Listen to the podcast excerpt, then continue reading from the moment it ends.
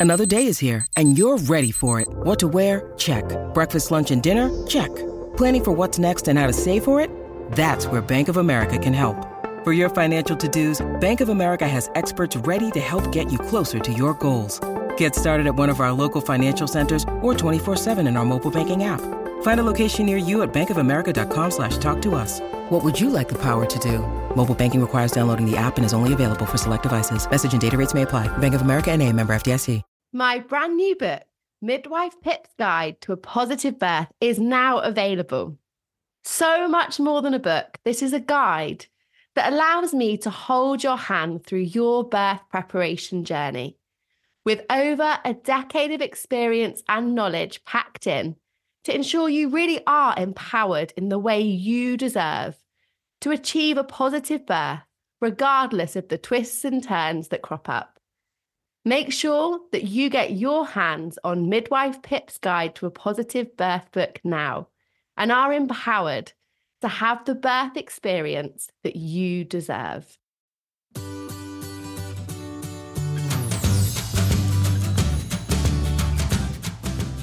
Hello, I'm Pip, and welcome to the Midwife Pip podcast, the home of expert information and real chats on all things pregnancy, birth, and beyond. Remember, as a podcast listener, you can get 15% off my online courses at midwifepip.com using the code podcast15. Giving birth is often compared to a marathon, a long journey that requires grit, endurance, pacing, patience, pain management, and motivation to stay on track. This week's guest, Dr. Carla, is a sports psychologist and explains how pregnant women can use mental strategies commonly adopted by sports people to help focus on their strengths and to see the childbirth experience as a positive challenge instead of a threat. So, welcome, Carla, and thank you very much for coming on the podcast today. Hi, Pip. Yeah, very excited to uh, be on the podcast. I love this topic, Carla. I absolutely love it because I think your ethos is so well needed in a time where we kind of live really in an epidemic of birth fear. So many people are fearful of birth. So often women feel like they're going to be out of control or like there's nothing in their grasp that they can utilize or have kind of the reins over when it comes to birth. So I find it really interesting the work you do. And I wonder what's kind of led you personally, if we can jump straight in, to explore the link between sports psychology and how that crosses over so well into birth, even if we didn't realize it beforehand? Yeah, definitely. Well, there's a couple of different things that kind of inspired me to write the book. So, uh, first off, a lot of my work as a sports psychologist, so both as a practitioner, as a researcher, is around endurance performance. So she already alluded to, like when you think about the mental demands of endurance performance, they're at motivation. Uh, you're on your feet or bike or whatever endurance event you're doing for a long time. So a lot of time to think those demons that come in. How do you manage those? You know, that component of pacing, you can't go out all the time at full effort and you know like managing pain and discomfort you know they're all kind of psychological demands typical to endurance performance and you compared it to a marathon. So i guess some of those seeds started to be planted when i was pregnant myself without really being aware of that at the time. And then my research also looks at challenge and threat states so like how do you see something as a positive challenge and not as a negative threat? So you know things like self-belief seeing you know it as an approaching uh, rather seeing it head you know hit situation head on like not digging your head in the sand type thing as well as kind of that notion of control that you already talked about um, helps to kind of see something as a positive challenge which has um, beneficial physiological responses associated to it as well, which is helpful when it comes to giving birth. So again, some seeds were planted on the way. Um, and then obviously my own birth story. So that was pretty much an endurance feat. So from the time my water broke till I actually gave birth, we're talking about 50 hours. So that was quite some time um, of pushing through, you know, pain and discomfort and pacing myself and literally drawing on every bit of like psychological strategies that I'm teaching to my students, teaching to athletes that I'm doing research on. And I just start to realize how beneficial this was. And I noticed that when I started to drift off, and not necessarily using some of those psychological strategies that really affected my experience. So I start to really realize actually there's something here. Mm-hmm. And then I had some conversations with others, women, um, when you know they've gave, given birth and their birth stories. And what I noticed is that during their kind of you know birthing classes, they were learning about breathing, using mantras, positive self-talk statements, and had all these really good intentions to use those, but they forgot about it mm-hmm. because they didn't really practice didn't really use opportunities to practice those strategies so there was really that kind of action intention gap really good intentions it didn't translate into action. And i was like well that seems such a kind of a lost opportunity. Is there something we can do? And so many women have experiences of doing sports or exercise have pushed through pain and discomfort you know needed to find some motivation or you know in endurance you know battling some of those those thoughts and those demons and finding out what's within their control outside of their control. Can we pull that together into a book and i did some research there was nothing out there and i was like oh maybe there's something here um wasn't quite sure so i put together a book proposal during my maternity leave it was lockdown so nothing better to do um and well i mean I guess there were better things to do. I mean, you could have really... taken up a new hobby, done some knitting. exactly. Um, but uh, yeah, so I put something together. I send it to the partner of one of my old PhD students who was a midwife at the time to have a look at it. And she's like, yeah, actually, that's really interesting. I think you got something here. Um, so I guess that gave me the confidence boost I needed uh, to then start to approach like uh, publishing companies. Uh, so I wrote one chapter uh, around challenge and threat today. So how can you see it as a positive challenge? Uh, send it across with a book proposal. Got a yes um, immediately, and kind of so the book writing started. Wow, very exciting! And my goodness, I mean, what a journey! It's it, it, we, the way you describe it like that of makes it sound like it was a very simple transition. But I know that that process is takes a lot of determination. So thank you because it's something that will really support women. I think moving forwards.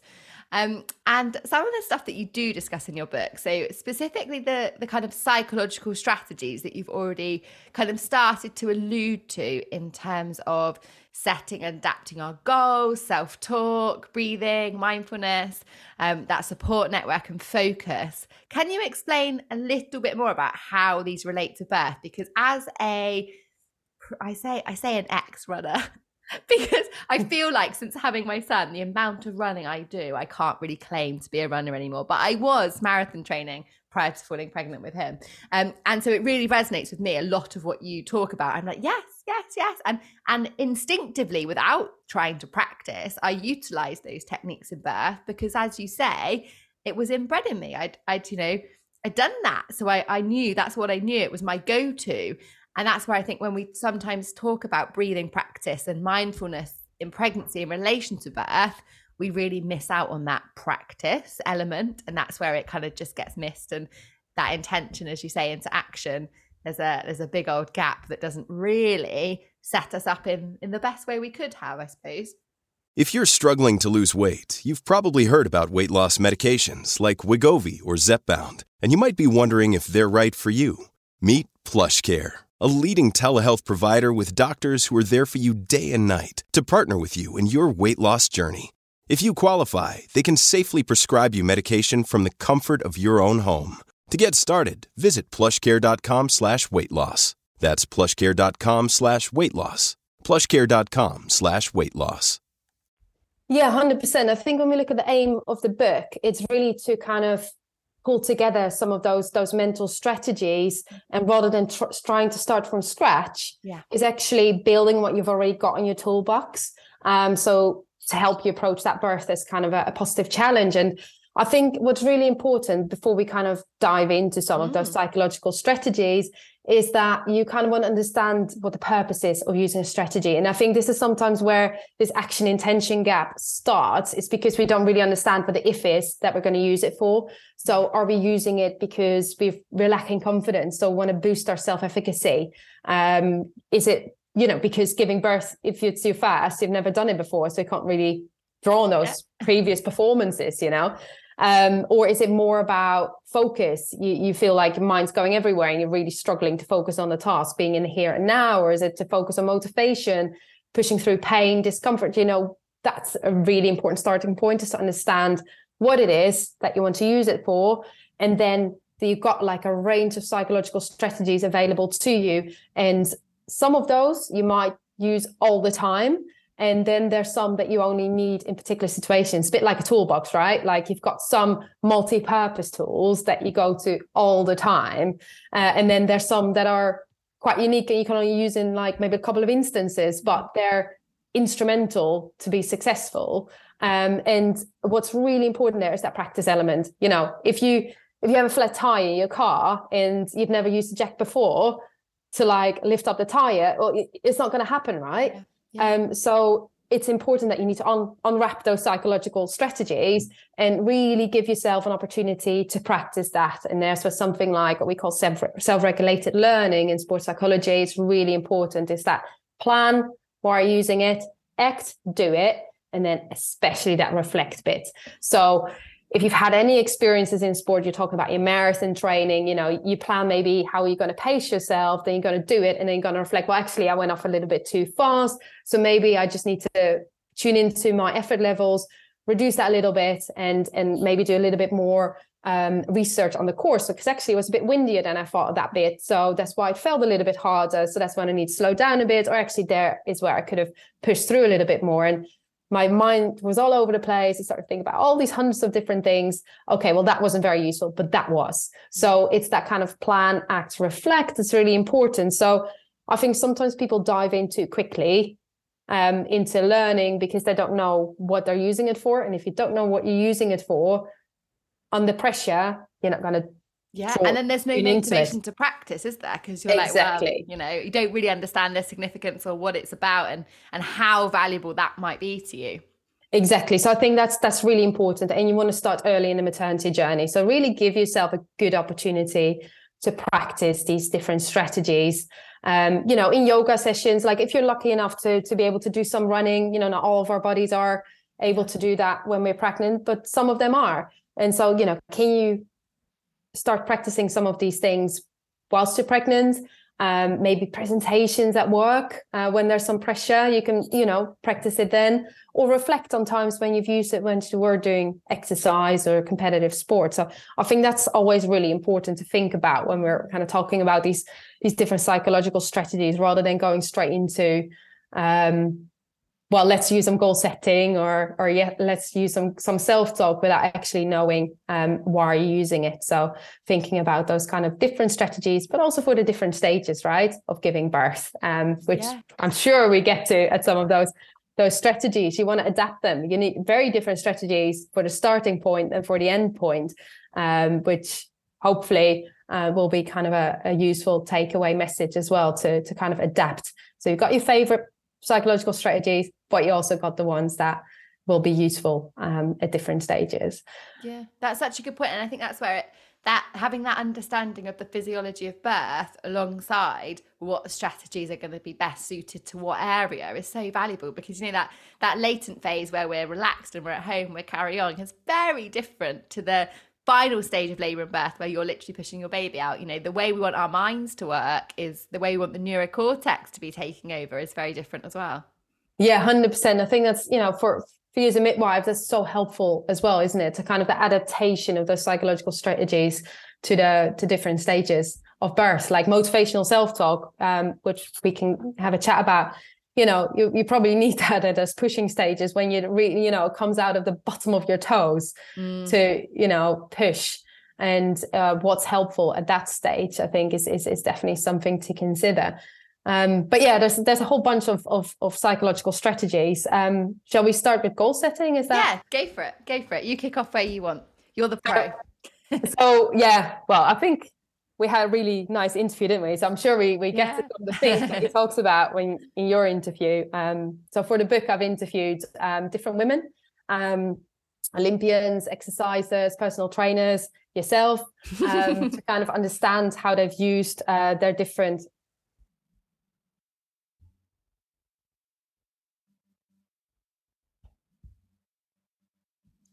how they kind of use those those different strategies um, themselves um, as part of their kind of birth stories. So I guess one of the ones that that seems to come up time and time again is the whole idea of goal setting.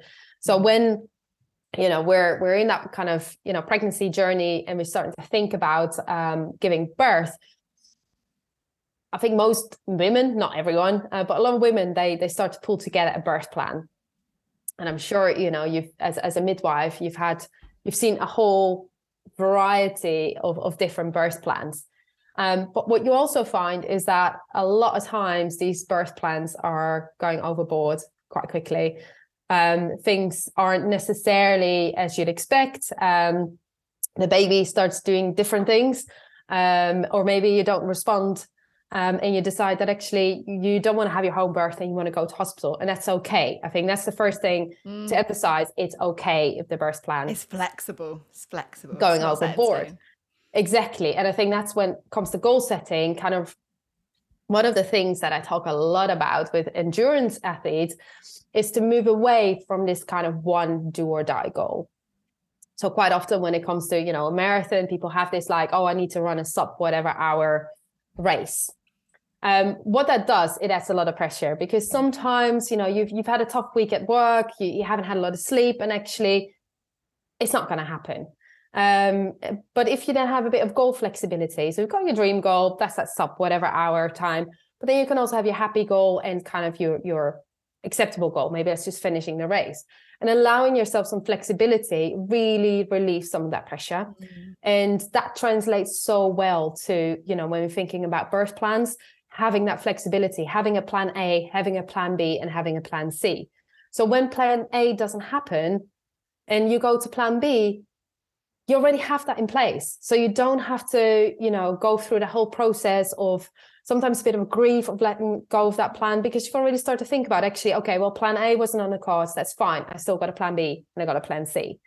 And sometimes you go back from a plan b to plan a you know maybe you want a water birth then quite you know maybe you're not quite sure it's going to happen but actually things start to settle and you can go back to it um, and that's okay.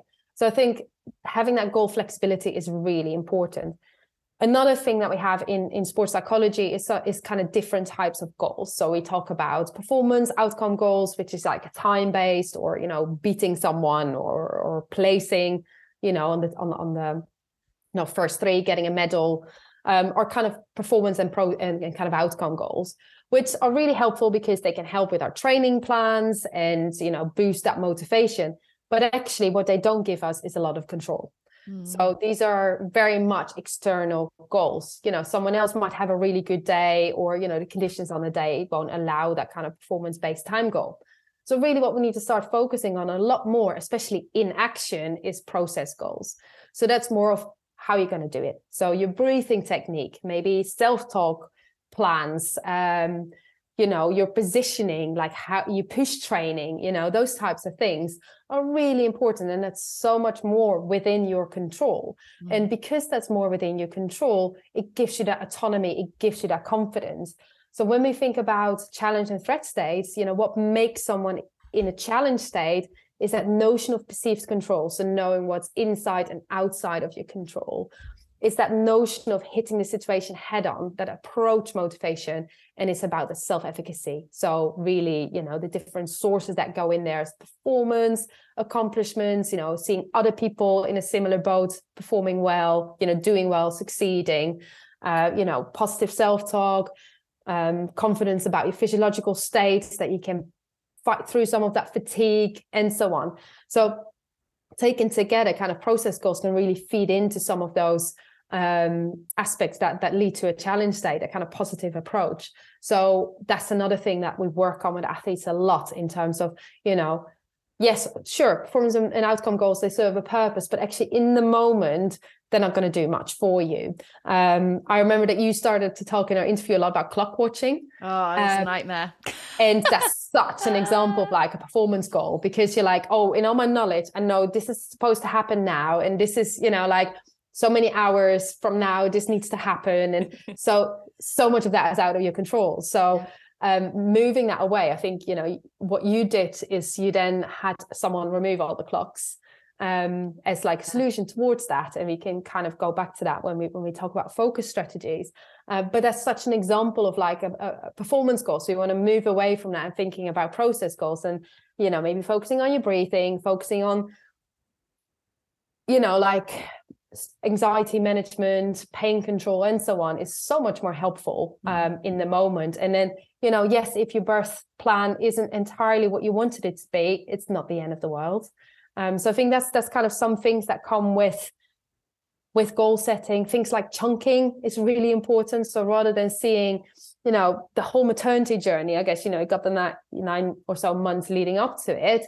You can chunk that down into different pieces and set goals for different parts of your maternity journey. You know, in the beginning, it's really about resting and getting your body ready for you know the baby growing. You can't do as much in terms of your exercise because you're just shattered. You're just so tired. Oh i'm vomiting and exactly. Like your body's just getting ready and that's okay. Um so it's kind of that pacing. So you set like maybe a process goal of pacing and then you know when you feel more energy you can then adjust your goals and then you know what can you do in the later stages? And then it's the same with you know the actual childbirth is you know you got all those different stages um, and setting different process goals for those different ch- stages and breaking it down and chunking it is such a powerful thing. So when I was told that, I don't know, I was uh, induced, and then there was like, I don't know, I've been been pushing or like going through contractions for quite a few hours, and then I was told, oh, it's only three hours to go until the baby comes out. I was like, oh, that, that's a heck of a lot of contractions to to go. And um, what we did to kind of manage that was we counted, calculated how many contractions that approximately was.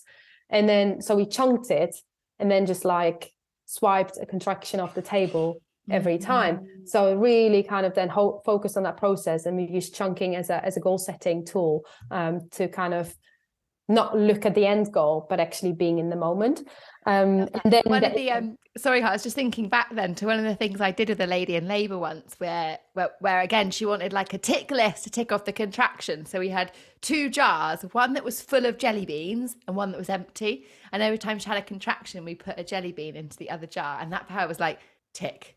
You know, that's one one more contraction done. It kind of chunked that that little bit down for her that way. Exactly, and it's such a that's a, a really nice visual um, tool and it's active and you can engage your birth partner yeah. in that process as well so there's so many nice things that you can do when it comes to goal setting to really give the woman a sense of control empower her and rather than focusing all these other things that are out of your control that just causing pressure yeah um yeah. having those process goals chunking um, and you know i talked about if then planning at the start that's also part of goal setting isn't it? Understanding the why what might be some critical situations that you could encounter like when the pain becomes too much. If i feel overwhelmed by the pain then i will do this. Yes so think about some of those strategies is is then a key thing of reducing that action you know that gap between intention and action yes i love it i love it. Anyway carry on carry on. It's very interesting.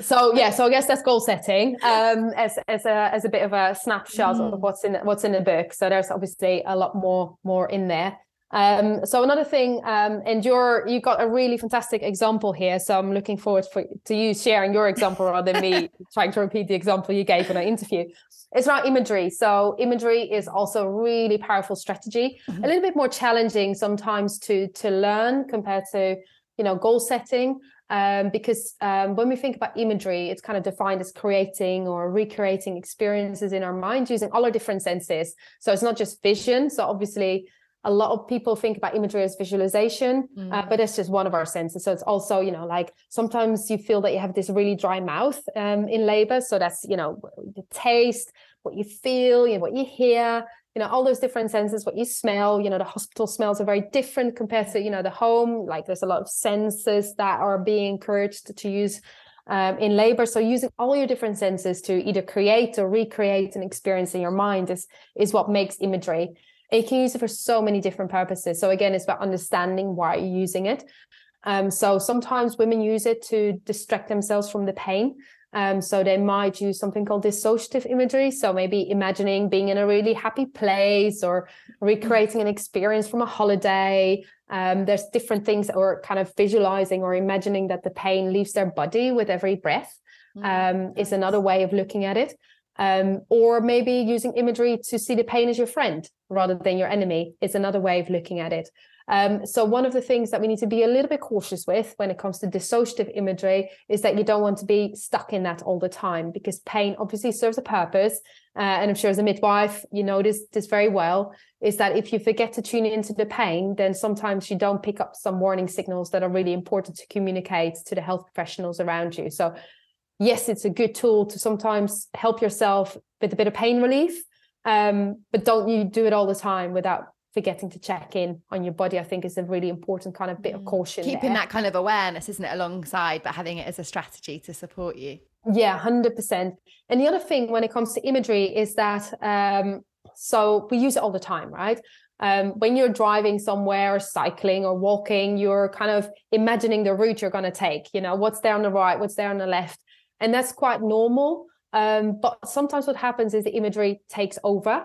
Mm. Um, so what's really important is that you maintain that kind of autonomy over your um, imagery. So rather than it taking over you, um, so I always give this example of like um, a runner who imagines that you know they're they're racing towards the end, and then suddenly in their imagery they see someone overtaking them every single time. So they have really powerful, really vivid imagery, but they don't have any control over imagining a positive outcome. So it's really important that it's vivid, using all your senses, that you're aware of what's going on and that you are having control over it. And often why you lose control over it is because you're going into very complex imagery very quickly. So what you want to do, and as I talk about this a little bit in the book, is this kind of layered stimulus response training, is that you want to start very basic. Can you imagine, let's say, a black circle or and then change it in your mind to a yellow circle? And then kind of you know moving on to that and building on that. Is a really important thing. So you feel confident that you can do that imagery. And i think you had a really fantastic example of how you used imagery for technical purposes. So to kind of engage with your breathing. You're you're talking thing about a yellow balloon. Oh yes, the yellow balloon. Do you want me to explain that? Yeah. So people that have done my courses will be familiar with the yellow. But uh, yellow is just the color that came to my mind. So you can totally imagine any color balloon. But when I in the first stage of labor, where the main thing that's happening internally to our bodies on a kind of physiological level is that our cervix is being pulled upwards into the sides of our uterus. So we want to connect our breath with the same direction that our body is working, i.e., upwards. So during an upward breath in the first stage, I recommend having a coloured balloon, mine's always yellow, deflated in your pelvis. And as you inhale and take that lovely big deep breath upwards, that balloon inflates upwards to um, essentially fill your entire abdomen. So then you've got a nice big full balloon in your abdomen. And then as you exhale, we continue in an upward motion to support that cervix, but the balloon floats out of our ab- abdomen and up into the sky. So we're still moving upwards. And that's a technique that I use during my own birth and that I teach on my courses as well, because I just I think it works. It's powerful. I've seen it work and and I really I really found it helpful in my own birth. Yeah, definitely. And I, I, really love that example. Made it into the book. So good. I believe people will, uh, they can resonate with it or, or kind of There'll lots of, Lots of yellow balloons in people's minds. Yeah. But again, it's really important. It's personal to you, isn't it? So, you know, they, they might visualize something else that might inflate or, you know, yeah, yeah, um, absolutely. It, it resonates for them. So again, with imagery, it's important you have control over it and that you have those kind of stimulus, um, you know, what's the situation? Can you, can you imagine the situation? Uh, can you imagine the responses? So, like the heart rate may be going up, the sounds that you can hear, but also the meaning associated to it. So, can you then imagine it being a positive challenge rather than a negative threat? So, you know, combined, that's that's really powerful to have that kind of positive um, imagery. But it takes practice. So, I think with imagery is not something you can expect to just apply in you know a pressurized situation like giving birth when there's so many new things going on if you haven't practiced it before. So you know maybe if you're doing pregnancy yoga that's a time where you can maybe imagine that the pain's leaving your body when you're in a bit of a challenging pose or you know when you're going for a long walk and you know maybe your um your pelvic is is a little bit uncomfortable um, you know, maybe you can imagine how you can adjust the way you're walking mm. um, to relieve some of that strain. So there's there's different things you can do, and again for those different purposes. So always kind of understand why are you using it, and then um, implement, for example, a very technical um, imagery scenario um, that helps with breathing, or maybe it is about imagining um, what you're going to eat after you've given birth as like a motivational bit of imagery. So yeah. you see this a lot with um, with marathon runners. You know, like obviously London Marathon was on a Sunday.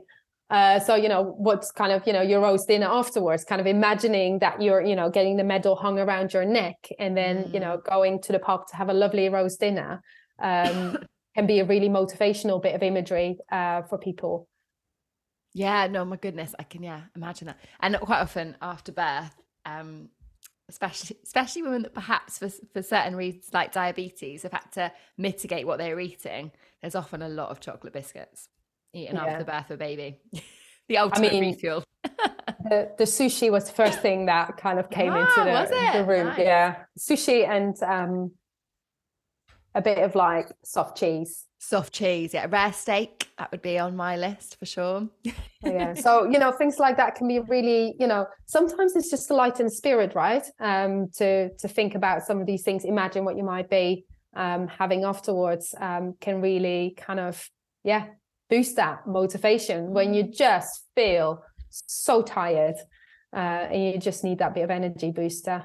Yeah, yeah, definitely. And, and like you say, it's having a, a, toolbox of techniques. It's not that it's kind of right, we've got this one thing and we're going to roll with it. It's having different things that you can dip and dive from as, as you need and as the journey unfolds and those twists and turns kind of crop up.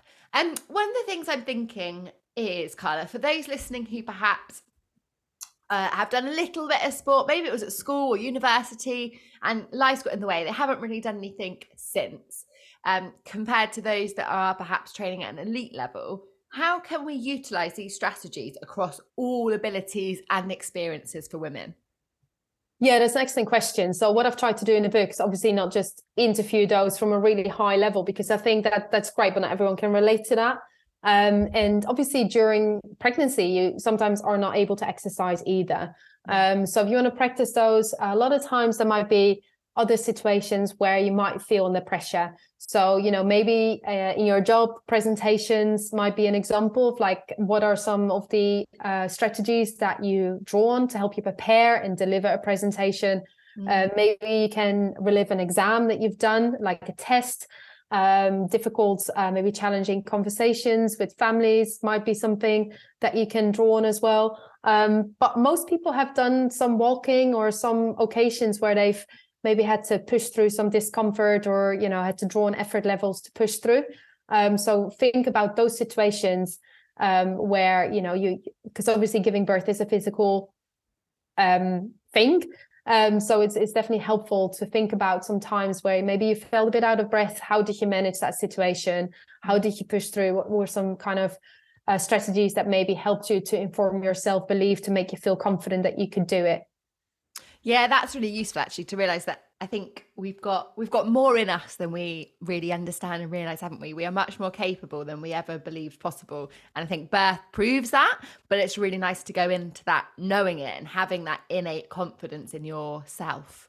Yeah, hundred percent. I think that's what really inspired some me to write this book because it's like, yeah, it's a nice idea, but I'm not quite sure if people are interested in it initially. But then actually, when I had conversations with people, I was actually, yeah, I have I interviewed women for the book, and actually through those conversations, they became aware that they they had so much more in them than they thought they had, and they actually used a lot of their previous experiences. And yes, it is a new thing. You might only do it once or twice in your life, so it's quite a unique, um, you know, for some a one-off um, experience. But at the same time, um, it's a really life-changing experience for a lot of people. So how can you make that as empowering as you can.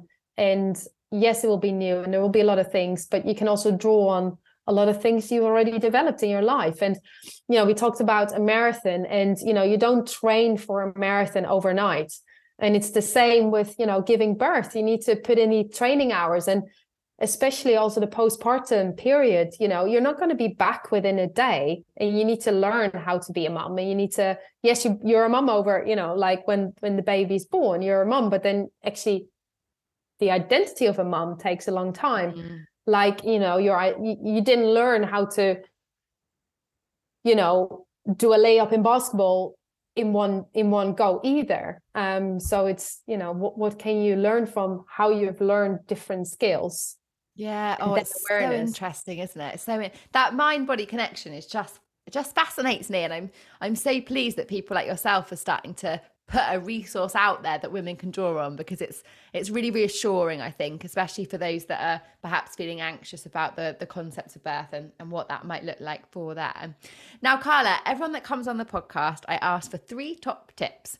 So i wonder if you could share your three top tips for expectant mums who are listening yes good point i mean three i know you're I know. always asking for it's, three but there's so many it's gonna be hard it's gonna be hard so okay um let's start with the first one. Um, so the first one I would say is to pace yourself. It's not a competition. Um, and this counts for the lead up as well as the period afterwards. It's your journey at your pace. Um, and as I said, you don't train for a marathon overnight. So why would you for the maternity journey? Um, and then the second thing, and I think this is quite an important one as well, is that notion of perceived control. So really know what, what's within and outside of your control. So don't mess with the hormones by trying to over control the uncontrollables. I think that's a really mm-hmm. key thing. Um, the clock watching example you gave earlier on as well. Um, and even if you try to do everything you could within your control, sometimes things change and that's okay. So having that awareness of what's in your control and outside of your control will really help with letting go when you need to let go. Mm. And then the final thing is that self regulation of plan, act, and reflect. So you need to practice and reflect on how it's been um, to help you understand what's in your toolbox and to really have that belief in your the tools in your toolbox that you know that's going to help for you and you know why you're using the different tools in your toolbox even though some are rarely used but are very essential for those very particular uh, moments and you'd only ever notice if you give it a shot and give it a practice and reflect on the effectiveness of it. Mm. Oh, Carla, you're fantastic. I love the work that you do. I love your passion. And, and yeah, I think it gives people whether you how however into exercise you may be, if you're an expectant mum listening, it gives you some real food for thought into how how many techniques and how much strength you actually have in you. Um, Carla, where can people find your book? Um, so my book is um, available from the 12th of June. Um, so it's on the kind of, you know, widely available on the, the kind of, you know, well-known um, book sites. Uh, but you can also order directly from Sequa Books. Um, or you can have a look on my website, carlameijen.com, where there's a link to the book as well. Amazing. Carla, thank you so much. It's been, as always, lovely to chat to you. Thank you very much. Before you head off, I just need to tell you something. 68% of you who listen to my podcast have not hit the subscribe button. So, can you do me a favor? If you have ever enjoyed listening, and hit subscribe now. It makes a huge difference and helps me to keep bringing you episodes. The bigger the podcast, the bigger the guests, and the more women we can reach and help. Thank you for subscribing, and I look forward to chatting again soon.